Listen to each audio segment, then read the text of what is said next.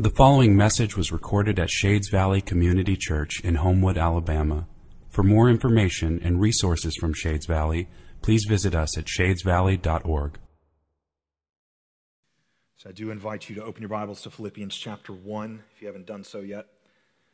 Uh, on July the 20th of last year at approximately 8:07 p.m., I did something that I never would have anticipated I would do. Uh, Holly's doctor allowed me to deliver our fifth and final market shade final child. Now, make no mistake, shades. I like I don't tell you that to like brag on me. What I did was not amazing. I did not do any of the work. I just played catcher. What Holly did was amazing. But what I will tell you is that what I felt was amazing. Like, this is one of the few moments in my life where I was aware of absolutely nothing but the moment. Holly told me later that I was literally laughing uncontrollably as, as Solomon entered the world. I mean, this was just sheer joy. But you know what's ironic to me? Is that Solomon in that moment was not experiencing sheer joy. He was not laughing uncontrollably. If anything, he was screaming uncontrollably. Rude, not appropriate for the moment, I must say. I'm joking, understandably. I mean, if we imagine birth from an infant's perspective, that's got to feel like death, right? What is something is not right? But the rest of us present for that event, we rejoice because we know something that the infant doesn't. This isn't death, it's life. This isn't, this isn't the end, it's a beginning. Even Holly, who obviously was going through immense pain in that moment, even still, amidst the pain, she was filled with joy. Joy amidst pain that no infant could possibly understand because they can't know the truth that we know. They don't have a full picture of reality. They can't see in that moment that joy is right. I'm willing to bet that the Philippians felt as confused as infants during birth the first time they heard Philippians 1 3 and 4. Look at it with me. Right after his greeting, Paul says, I thank my God in all my remembrance of you, always in every prayer of mine for you all, making my prayer with joy. Joy. Like Paul says, that's right now, that's what I'm feeling. Yet, by the time we get down to verse 7, we are going to learn in just a moment when we get there that Paul himself is in prison. Right now, in prison, I feel joy. As a matter of fact, he's not just in prison. If you read the whole letter, which I highly encourage you to do, it only takes 15 minutes, even if you're a very slow reader like myself. I, I would encourage you to read this letter multiple times as we study our way through it. But if you read the whole letter, you find that Paul is not just facing opposition from outside the church by being imprisoned by Rome. No, he's in fact facing opposition within the church. You also learn the Philippians are experiencing this too. We talked about that last week that, that they are experiencing opposition from outside, that for the last decade, for 10 years since Paul founded the church, they have been experiencing opposition from the Roman culture of their city. We talked about the fact that now they are facing false teachers attempting to creep into their midst. And whereas 2 Corinthians chapter 8 would have once described the Philippian congregation as a congregation that has joy amidst affliction. Look it up, 2 Corinthians 8, that's how they're described. Joy amidst affliction. Now, fast forward to this point when we read this letter, and it seems like they would be more known for their disunity than anything else. I mean, they're a healthy church, but disunified. I mean, like, is that even surprising? Is it surprising that their joy amidst affliction would fade when they've been facing opposition for so long? 10 years. And, and over that time, it only feels like the opposition is increasing. Like they've got to be asking, how are we supposed to have joy in the midst of all this? Paul, how can you have joy in the midst of all this? How can joy be right? And, Shades, I imagine that after last week, some of you may have left here asking the exact same question. Last week we talked about joy being what marks us off as a distinct people of God in the world. Joy that's not flimsy, joy that's not flippant. No, it's, it's a firm foundation. And that marks us off. Nobody else has that. And marks us off as distinct in this world. And you may have left thinking, how can that be right? How can we, Shades Valley, have joy as we experience daily opposition from our culture? As we see so much false teaching in our day infecting the Christian faith, as we see so much disunity amongst believers constantly plastered on our face, uh, before our face 24 7 through things like social media. And, and all of this only seems to be increasing with time. How are we supposed to have joy in the midst of this? That, that can't be right. Unless, unless we and the Philippians are like an infant during birth. And Paul has the perspective of a parent. Could there be some truth that he knows that we don't? Could it be that there that we're not seeing the full picture of reality and if we did, we would see that joy is right. I think that is precisely what Paul aims to reveal to Philippi and to us. I think he wants us to see and experience both things. Uh, he wants us to see and experience the reality that enables him to have joy amidst affliction, the reality that makes joy right, always. So, let's do two things this morning. First, let's see what makes joy right for Paul. We're going to dig in deep. Buckle up. We're going to claw our way through this text.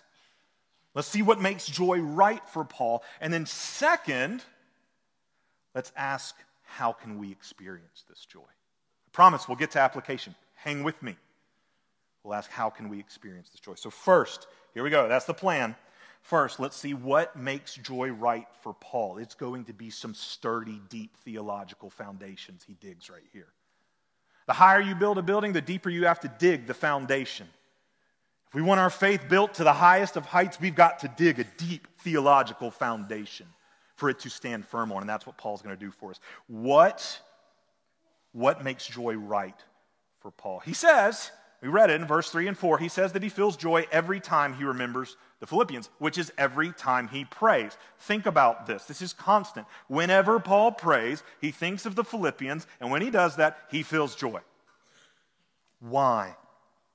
What's the truth or the reality about Philippi that's empowering joy in Paul? He tells us in verse 5. Look at it. He says, Philippi, I always make every prayer of mine with joy because of your partnership in the gospel from the first day until now. What truth is it that's enabling Paul to have joy even amidst affliction? Simply put, God's faithfulness in the past. This is the start of a sentence that we're going to expand as we go further. Okay, so this is just part one, three parts to this sentence. And right here, what we see, what's empowering him to have joy, is God's faithfulness in the past. When Paul thinks about Philippi, his mind goes all the way back to the beginning of his relationship with them. And it starts tracing a line through time of how they've been his partners in the gospel from the first day until now. Right? Not every church could Paul say that about. Like, like Philippi had stuck with him through thick and thin. No matter when Paul was looked at in a good light, no matter when he was looked at in a bad light, no matter when he was free and traveling, no matter when he was in prison, Philippi has stuck with him through thick and thin. And they've done it not just in word, but in deed, in very tangible ways. When we get to chapter 4, we're going to learn that Philippi has financially supported Paul's missionary efforts ever since the beginning. And they still do. Like, part of the purpose of this letter, Shades, to the Philippians, is to be a thank you note. We're going to learn as we go through it that they have recently sent Paul a gift. He's in prison in Rome. The Roman government did not foot the bill for most of their prisoners. providing food. So you had to depend on outside support for that. And this is what the Philippians are doing. They're providing Paul with support while he's in prison. They sent a gift, they commissioned one of their own members to take it to him. That's not an easy trek, Philippi to Rome. This man named Epaphroditus carries this gift, and he almost dies. We're going to learn that in chapter 2. He almost dies along the way. Like he risks his, his life. It's, this is the kind of deep faithful partnership in the gospel that Paul and the Philippians share. And Paul looks back over all of that history. And do you know what he sees? God's faithfulness. He sees God's faithfulness. Not, he's not praising Philippi for their faithfulness. I mean, it may be Philippi working out their own salvation, but Paul knows, he's going to tell us in chapter 2, verse 12, that it's God who works in them to will and to work for his good pleasure. He, uh, that's how he started in verse 3, did he not? Does this, does this paragraph not start off with him thanking, not Philippi, but thanking God? He's thanking God for what he's been doing in Philippi towards him. And just in case you don't believe me, look at the very next verse after verse 5. Look at verse 6. Paul says to Philippi, and I am sure of this, that he who began a good work in you, who is that? Who is he? It's God. Philippi, everything I just mentioned. God did that in you. I'm convinced of this that He, God, who began a good work in you, will bring it to completion at the day of Jesus Christ. God began the work in Philippi, and He is still working through them. This is why joy is right for Paul, because when he looks back at his relationship with the Philippians from the first day all the way till now, even amidst affliction, even amidst opposition, what Paul sees is the faithfulness of God. And that enables him to have joy. But that's not all. Verse 6 that we just read actually expands this truth for us. This, this truth that's enabling Paul to have joy amidst affliction. It's not just God's faithfulness in the past that's doing that, it's also, second part of this sentence, God's sovereignty over the future. What's enabling Paul to have joy amidst affliction? God's faithfulness in the past and God's sovereignty over the future. Look again at verse 6. We just read it. Now I'm sure of this that he who began a good work in you will. He will. Not he might. Not this is a hope on a wing and a prayer. He will bring it to completion at the day of Christ Jesus. Paul says, Philippi, God is sovereignly ruling over the future. And the day of Jesus Christ, it's coming. That's a day when Christ will return to make all things new. In Philippi, he has already begun that good work in you. This good work of making all things new. That phrase, good work, that's echoing Genesis 1 language where creation itself is called God's good work. And we have a promise that He is going to restore, redeem, reconcile that good work, that He's going to bring about a new creation, or we might say a restoration of creation the way it was originally made to be. Paul says He's already started doing that in you. That new creation work that we call salvation, it has begun in you. All too often, we talk about salvation as if it's this punctiliar event that happened in our past. I, I came to know Christ, I was saved. Done. That's not how the Bible talks about salvation. That's how it talks about justification, which is a piece of salvation. No, I was saved. God justified me by Christ dying upon the cross. And now, by the power of His Spirit, He continues to work out that salvation in what we call sanctification, making me more and more like Christ, not by my power, but by the power He provides until He brings me all the way home. I behold Christ face to face, and I will be like Him, even as He is, glorified, fully, finally saved. That's salvation. Paul says that good work has already begun in you. And this is what I know, Philippi. When God begins a good work, he brings it to completion. No dropouts. God justified you, you will be sanctified, you will be glorified. Because he's the one doing the work and he completes what he starts. That's just Romans 8:30. Those whom he predestined, he also called. Those whom he called, he also justified. Those whom he justified, he also glorified. No dropouts. I'm sure of this, that he who began a good work in you will bring it to completion in the day of Christ Jesus. He's sovereign over the future. So, no matter what kind of affliction and opposition Paul faces in, in the present, he can have joy because he knows the end of the story. God is sovereignly guaranteeing it. What reality is enabling Paul to have joy amidst affliction? God is sovereign over the future. But that's not all. Here's my, here's my full and final answer. I told you there were three parts. Here's my full and final answer to the question what reality or truths are enabling Paul to have joy amidst affliction? God's faithfulness in the past, God's sovereignty over the future, and God's power in the present through gospel partners. God's power. What's enabling him to have joy? I'm arguing that Paul is experiencing God's power in the present through gospel partners. I think it's so clear in verses 7 and 8. Look at it with me. How is it right? How is it right for Paul to feel joy right now? Verses 7 and 8. It is right for me to feel this way. It's almost like Paul knew what question we were asking. All this joy, this confidence that I have when I look at your past and when I know what God's going to do for your future, this joy, it's right. You may be questioning, is it right for me to feel this way, Philippi? It's right for me to feel this way about you all. Why?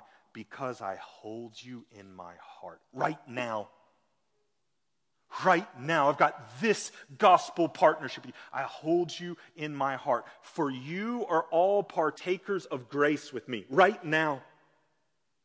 You're partakers of grace. He's not talking about way back when, when you came to faith, you were justified just like I was, and we were all partakers of grace. No, he's talking about we're partakers of grace, sanctifying, powerful grace right now. I know that because of the next thing he says. You're partakers of grace with me, both in my imprisonment, right now, and in my defense and confirmation of the gospel. I'm defending and confirming the gospel in Rome. You're defending and confirming the gospel in Little Rome, Philippi right now. Verse 8 For God is my witness, how I yearn for you all with the affection of Christ Jesus right now. Paul says, right now. Joy is right for me to feel because God is empowering you and me right now. He says it this way You are all partakers with me of grace, both in my imprisonment and in my defense and confirmation of the gospel. Partakers of grace, partakers of the power that God is providing to sustain Paul and sustain the Philippians amidst opposition as they proclaim the gospel.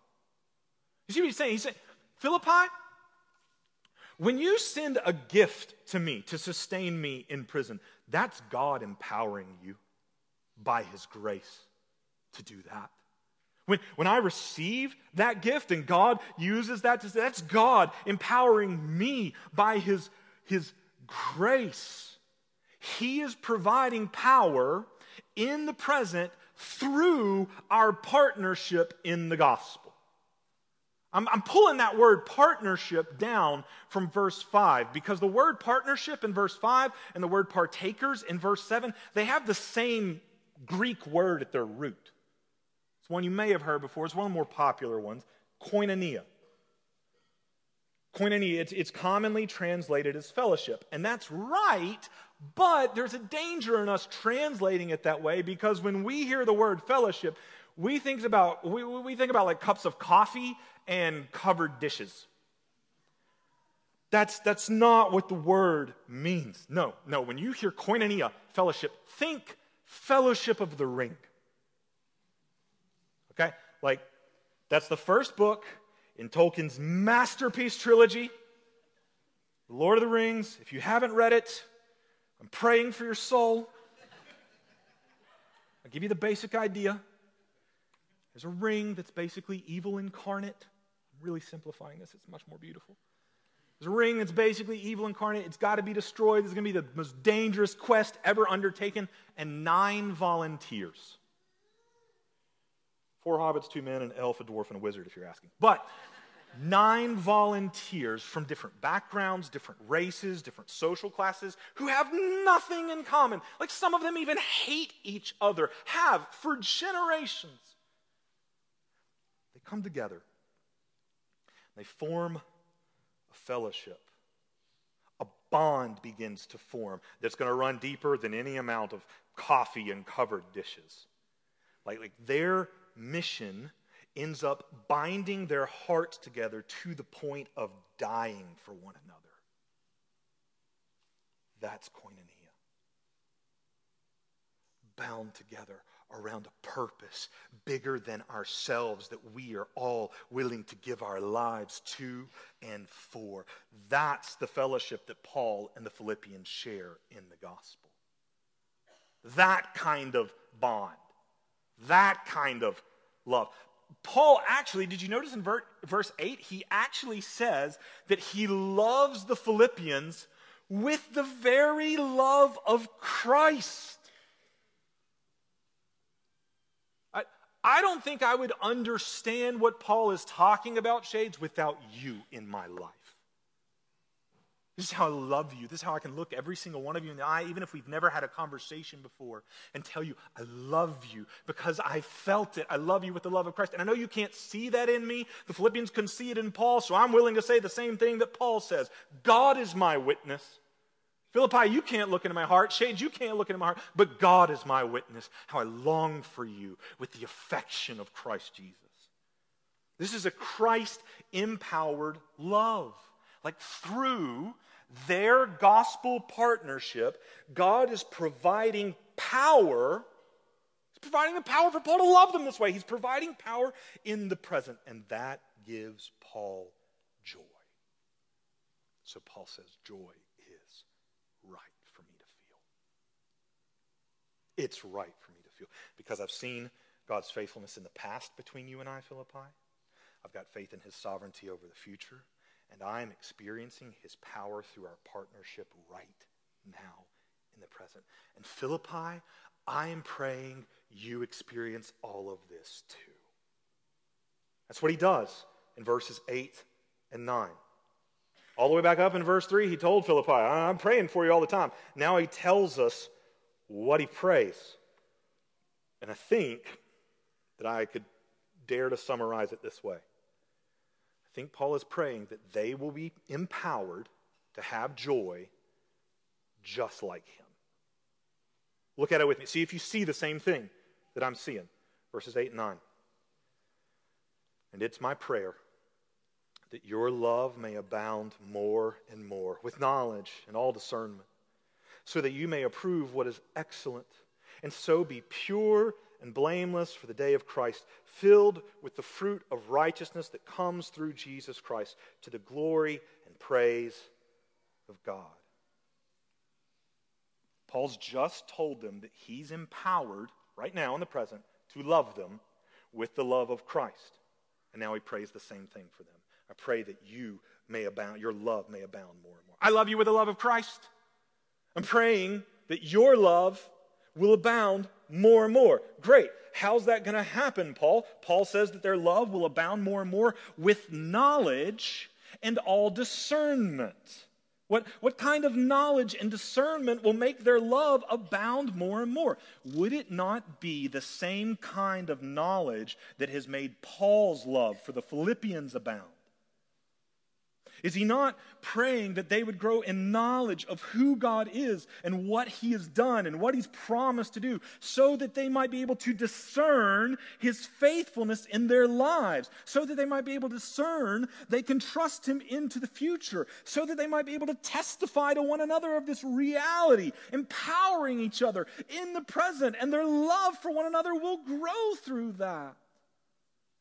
I think that's the very next thing he points to. Paul wants them to grow in knowledge and discernment. Look at verse 10 so that you may approve what is excellent. A more literal translation would be so that you may determine what is vital, what's important in life. You're disunified, you're arguing about what's important in the church and in everything else. I'm praying that your knowledge of who God is, what He's doing, what He's done in the past, what He promises to do in the future, I'm praying that that will grow so you can actually discern what He's doing in your life, tell it to one another, grow in love for one another, ultimately, so that you will know what is vital. In other words, as you grow in knowledge of God, discern His faithfulness in one another's lives, this is going to help you determine what's important in life. Philippi, what's vital? Is it, is it comfort and you not being opposed? It's what feels important to you right now. It's why you don't have joy. Is that what's important, Philippi? Or is what's important the gospel? Knowing Christ and making him known. Philippi, if you'll grow in knowledge of God and what He's doing and see His faithfulness, discern His faithfulness, discern His promises for the future, testify that to one another, grow in love for one another, the gospel will be important. That will be what's vital. That will be knowing Christ and making Him known. Philippi, what's vital? Is, is it going after the teachings that seem most popular and, and the easiest to follow, even though they're false? You got these false teachings creeping in? Is that what's most vital? Or is it knowing Christ? And making him known. Philippi, what's, what's vital? Is it, is it winning the petty arguments that are causing disunity among you? Or is what is most vital unity in knowing Jesus and making him known? I feel like Paul is saying Philippi, and I, I would say shades. I want us to grow in knowledge of God so that we can discern how he has been faithful to give us Jesus all throughout our lives, so that we will know what is vital Jesus. And through that, through knowing that Christ is vital, God will sovereignly empower us into the future and all the way home. That's what Paul says in the rest of verses 10 and 11. I want you to know what's vital, knowing Jesus, and so be pure and blameless for the day of Christ, filled with the fruit of righteousness that comes through Jesus Christ. He empowers that. When you know what's invi- when you know what's vital, when you know that Christ is the greatest treasure there, He empowers you to be pure and blameless. Because as you encounter things that would defile you, you say, "No, I want Christ. I know that He's what's vital. He's the greatest treasure." He empowers you to be pure and blameless. And not just that, He empowers you to be filled with the fruit of righteousness. Not to just say no to what defiles, but to say yes to Him and to that which brings Him glory. Filled with the fruit of righteousness that comes through Jesus Christ, He empowers it to the glory and praise of God so that God gets the glory. Philippi, here's what's vital Jesus. That's what this letter is about, Shades. Not joy, contrary to the title I've given the series. It's not about joy, it's all about Jesus. And when you know him and have him, then you are empowered to have joy in all circumstances because you have what is most vital, the greatest treasure, Jesus. When Jesus is your joy, and you always have Jesus, past, present, future, you always have joy.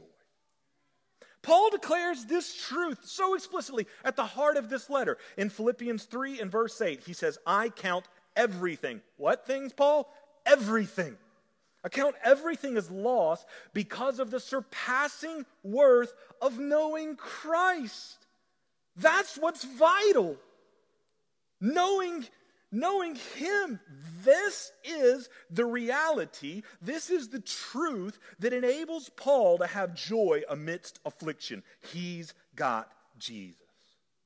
He looks back at God's faithfulness amongst him and Philippi. And no matter what they have faced, God has been faithful to give them Jesus every step of the way. He looks into the future and he sees God's sovereign promise to bring them all the way home to the day of who? The day of Christ Jesus. He's going to bring us home to give us Jesus. And he looks right now in the present at their partnership. And Paul loves these Philippians with the very love of who? Jesus.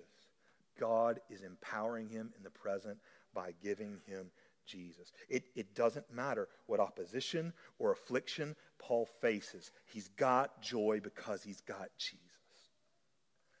And Jesus is what is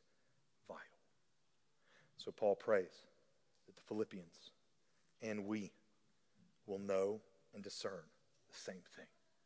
There is no greater treasure than Jesus. How are we going to do that?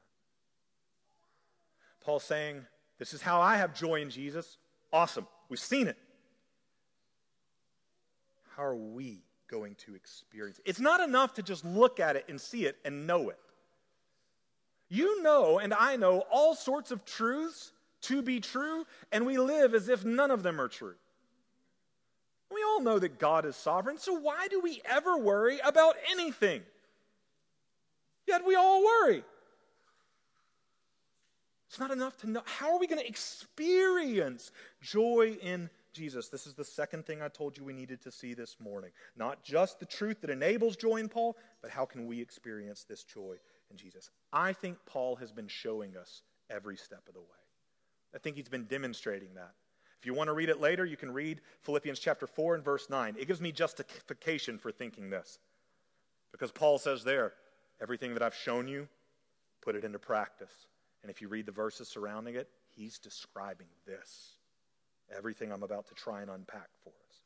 I think Paul has been showing us all along how we experience this joy in Christ. I'm going to give it to you in a sentence, and then we are going to unpack it in three parts. You saw that coming. All right, so here we go. We experience joy in Jesus through the practice of praise and petition in partnership.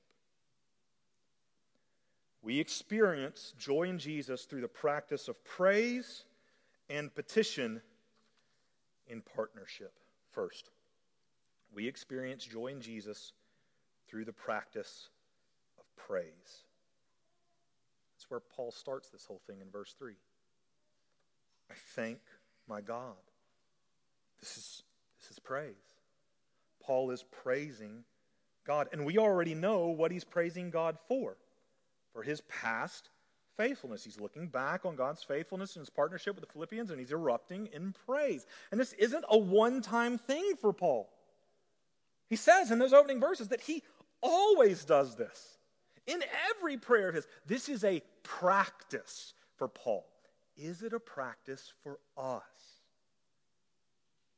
We may know that we're supposed to praise God and be thankful. But, but do we do it? Do we practice? Do we regularly look back at what God has done in our own lives or in our life as a body, Shades, and offer up praise?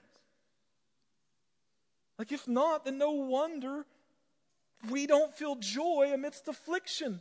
Because amidst affliction, that's all we're going to see is the affliction. But if we are daily recognizing God's faithfulness, then we are constantly recalling reasons to rejoice.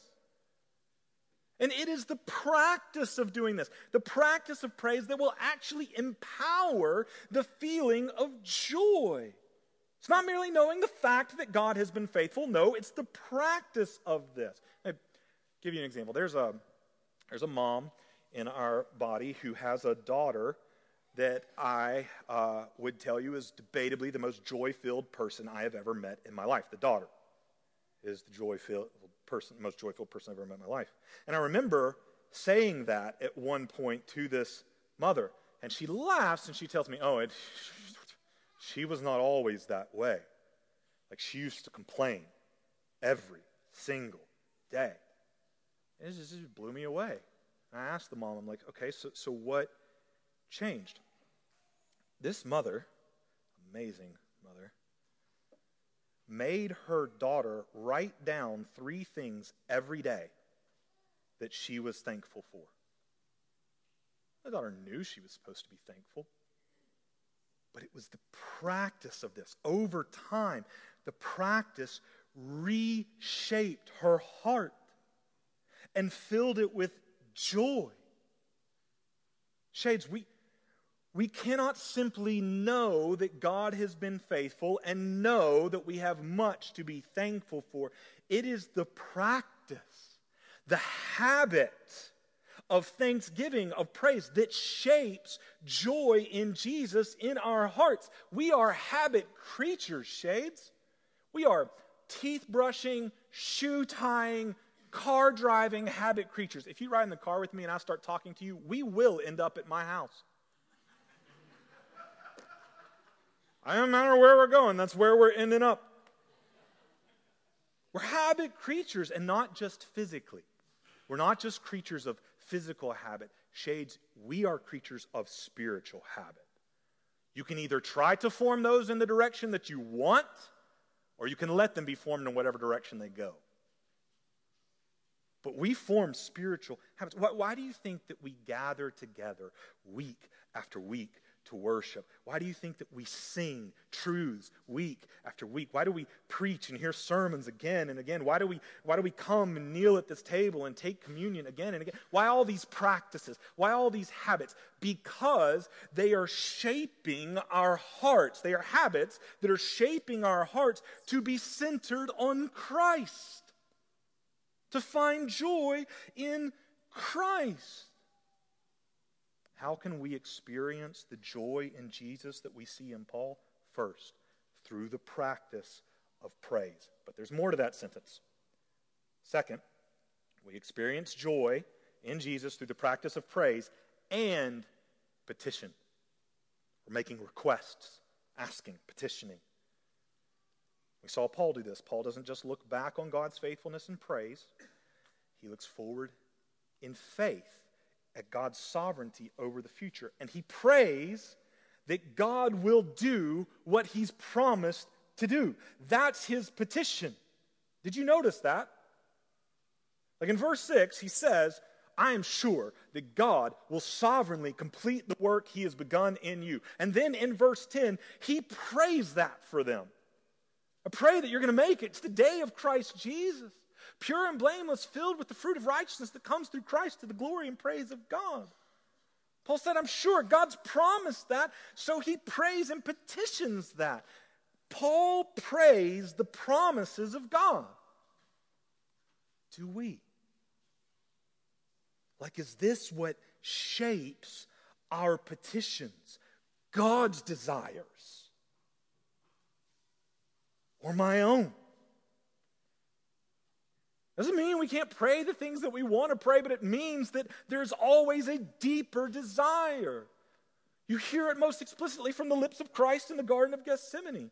Father, if it be possible, let this cup pass from me. But he's got a deeper desire. Yet nevertheless, not my will, but your will be done. I want that more than I want the cup to pass. I want your word, your promises to be fulfilled. This is what shapes Christ's petition? Does it shape ours? What God has promised to do? Like we can say all we want to that we believe that God is sovereign, but it is the practice of submitting ourselves to his sovereignty that will actually shape our hearts. When I daily pray for God's will be done. Not just intellectually believe that He is sovereign, but affectionately embrace that reality in my life. Put myself in the posture of prayer, a posture where I'm literally kneeling before my King, a posture of dependence, a posture of trust, and I pray His promises. When I do that, the very priorities of my heart are being reshaped. See with me how this practice shaped the priorities of Paul's heart. Look in chapter 1, down at verse 20. Paul says, It is my eager expectation and hope that I will not be at all ashamed, but that with full courage, now as always, Christ will be honored in my body, glorified in my body, whether by life or by death. This is mind blowing. Paul's priority is not for him to live or die, but for Christ to be glorified Either way. How many of you will be comfortable with me praying this over you next time I come to visit you in the hospital? Life or death, Jesus. We just want you to. That's what they want. Jesus for you to be glorified. This is, this is literally what's shaping his heart. This is a reality for him. He's in prison, possibly on death row. He doesn't know for sure. Paul's priority wasn't for him to live or die, but for Christ to be glorified either way. What shaped his heart that way? Practice of petitioning God to bring about his promises of his kingdom for the glory of his name. Is this not the way that Christ taught us to pray? Petition one, hallowed be your name. Your kingdom come, your will be done on earth as it is in heaven. And the rest of that prayer is simply God, give me whatever it is I need today to do that. Paul wanted the glorification of Christ more than anything. It was this was spiritual muscle memory for Paul because he prayed this way so long. Any of you ever developed muscle memory before from a practice playing a sport, something like that? It, if you've ever learned to type, okay, you know what muscle memory is. If you ask me, my children are learning to type right now, and if they ask me where to find a letter on the keyboard and what finger to use, I have to think about it. Like hard. But I can sit down at a keyboard and just think words. And my fingers magically type them. muscle memory. We develop spiritual muscle memory too through our worship practices, through the way we pray. What you pray shapes your desires. Paul prayed for God to be glorified, and that shaped his heart. So that he had joy even through opposition and affliction. Because, as we'll see next week, Paul could see how even opposition and affliction were furthering the gospel and the glory of Christ. So he rejoices. Because that's, that's just spiritual muscle memory for Paul. And it can be for us as well, Shades. We can experience joy in Jesus through the practice of praise and petition. And we do this together. It's the final piece of this sentence of how we experience joy in Jesus through, through the practice of praise and petition in partnership. We do this together. The, the Philippians needed Paul to point out with his words God's past faithfulness, his sovereignty over the future, his present empowerment. And Paul, Paul needed the Philippians' lives, testifying to him of all these things as he sat in a jail cell. Shades, we need each other. The Christian life is never meant to be lived alone. You cannot find such thing as a solitary Christian in the New Testament. Finding joy in Jesus is not about you looking back on your life all alone to see God's faithfulness. No, it's about others around you testifying to the faithfulness of God when you can't see it. It's, it's about your faith family petitioning God to do what He's promised to do, to use your life for His glory when you can't pray that for yourself. I need you to pray that for me when I can't pray it for myself. When, when I cannot see or feel the love of Jesus, like Philippi was probably having a hard time doing right here, when I can't see or feel the love of Jesus, I need you to be Paul in my life and love me with the love of Christ. Christ loves his bride. So if the love of Christ is in you, then he loves his bride through you. Blows my mind the number of people that will claim to have the love of Christ in them and not love his bride. That's what his love does. That's who he loves, especially when she doesn't deserve it. That's gospel love. That's when we're going to experience the power of the gospel. When we love each other with grace and humility and forgiveness when we don't deserve it. I firmly believe that we experience God's power in the present through partnership in the gospel. Real koinonia, bound together by the blood of Jesus. You only find this, Shades, you only find this when you do what Paul and the Philippians did stay together, committed together through thick and through thin. In, in other words, let me get real practical for you. I would say this to every person here Find a church to belong to through thick and thin. Like, like do the whole shebang. Go through the membership class. Get your name on a list where people know you and you're known. And they can say Mason, Caitlin, Sharon, Andy, Joy, Kenyon. Yes, Kenyon. Matt, Chad. Where you can know people and, and be known.